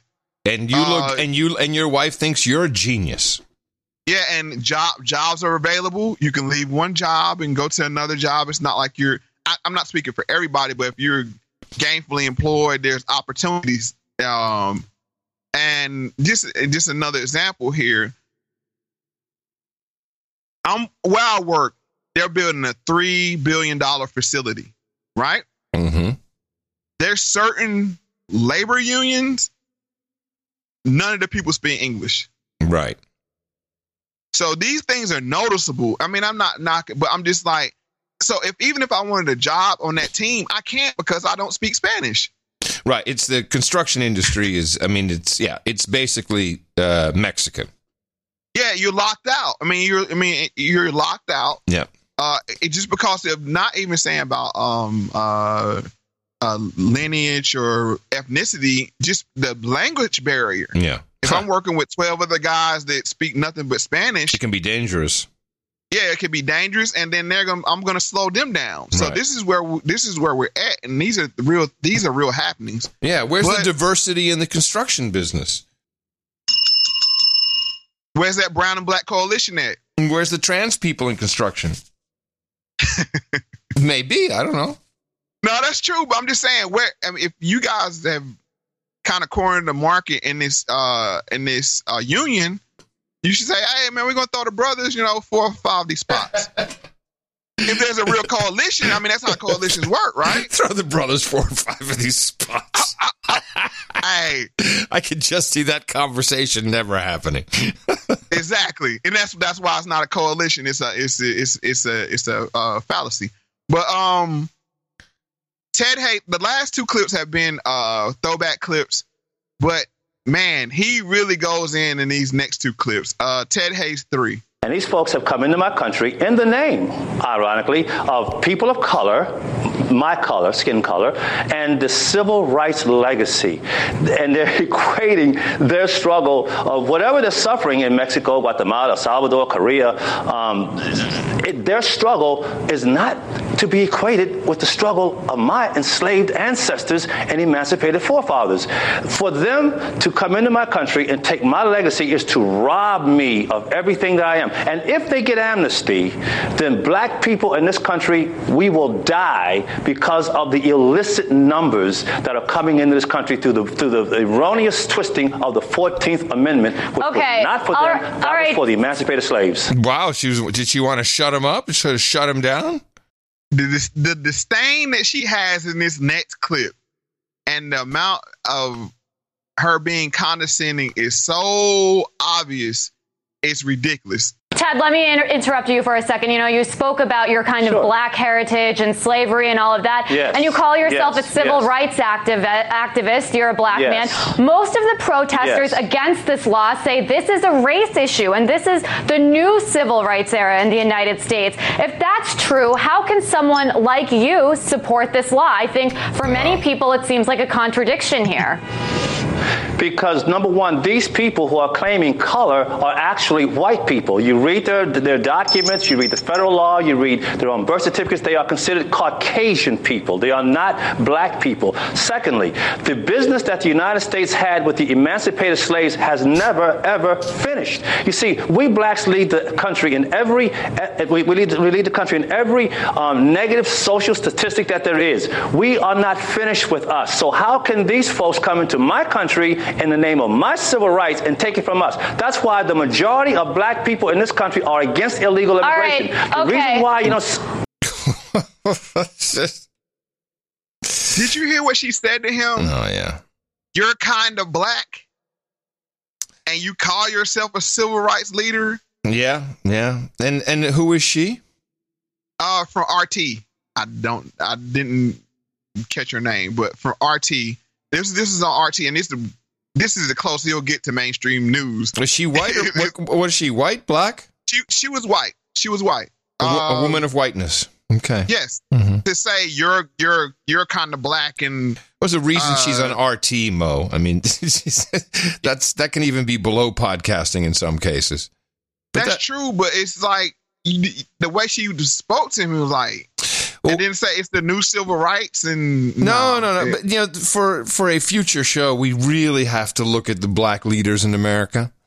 I Mm-hmm. mean, and and I'm saying this in the context of just having seen uh, a, a a shrine to Nipsey Hussle on the Grammy Awards, Mm-hmm. uh, which is produced by the whitest man I know, Ken Ehrlich. It was his last show, and I work with him. And I'm not a fan of Ken Ehrlich, but that eh, that to me is in, emblematic of the problem.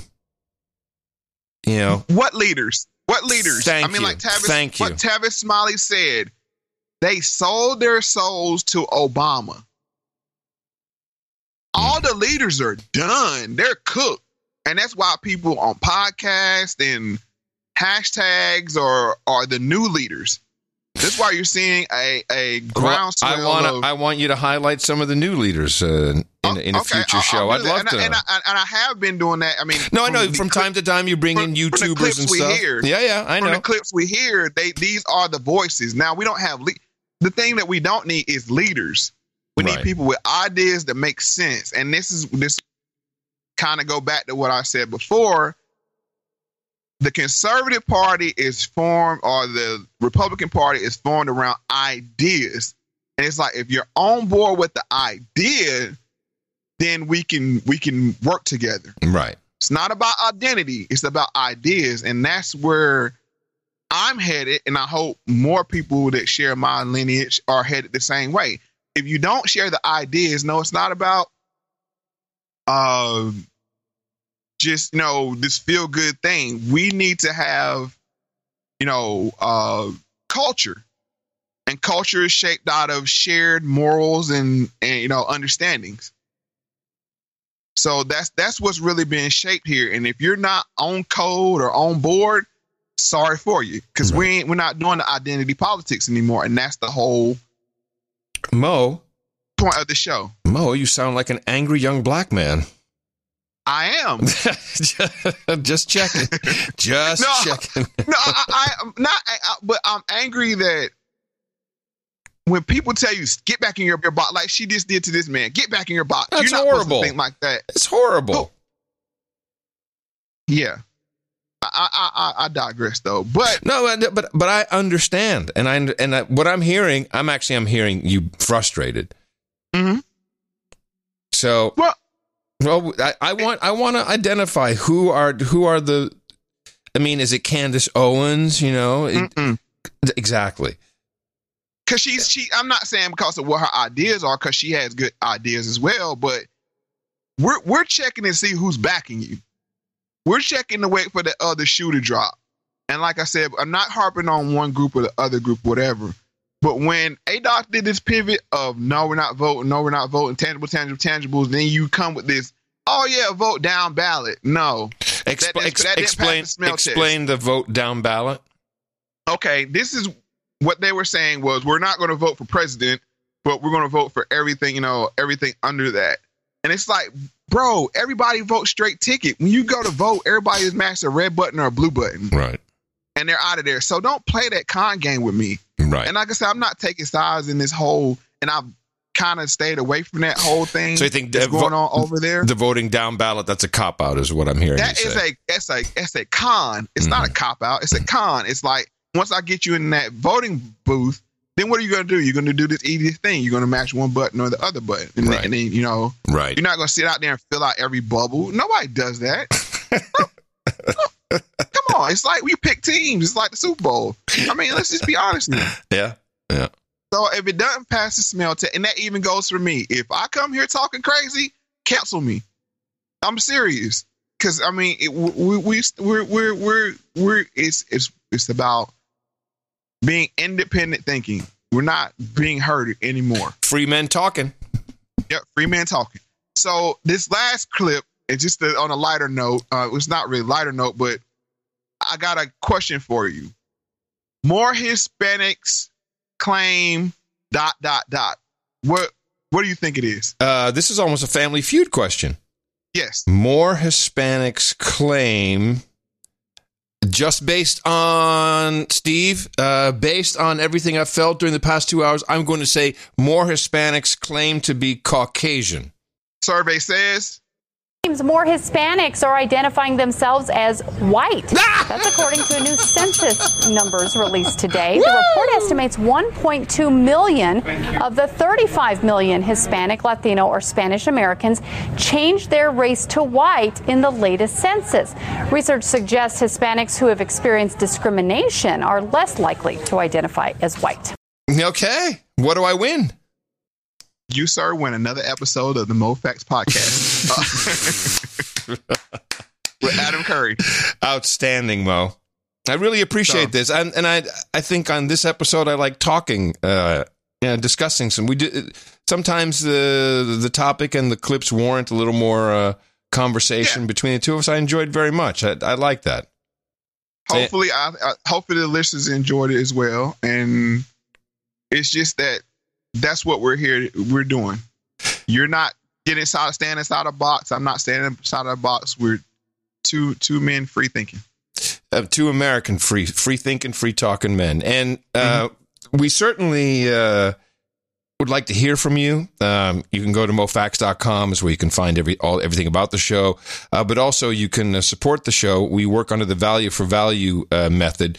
Uh, next week, I think we're going to start thanking some people. Uh, and Mo, I, I know Mo's had a crazy week uh, at the real job, uh, which is also, you know, we're probably going to move to Tuesday as well as a, as a bit of housekeeping. So, uh, looks like Tuesday night will be our. We're going to try that as our as our fixed night. Um, and uh, we'll get things going with uh, with the Value for Value network. Already, people are starting to email. There's ideas, there's themes, there's thinking. This is very important that you participate in the production of the show, and um, we also feel that uh, our time is valuable. So, if you value this show, please put that into numbers. Go to moefundme.com, m o e fundme.com, and uh, support the show. And as i always say pay attention to everything and the truth will reveal itself Ain't that the truth indeed? Mo, thank you very much, man. I enjoyed it as always. same to you adam Okay, and we'll be back next week, probably around Tuesday. For all the show notes, go to moefactz.com. Until then, everybody, bye bye. Whenever it rains, feel this way. Little something to get me through this day. Give me a little thing. Don't stop, man. Hey, won't it be a good day? Yeah, yeah. So everybody need feel free. Letting go and live on my feet. Yeah, crushed up, man. Don't stop, man.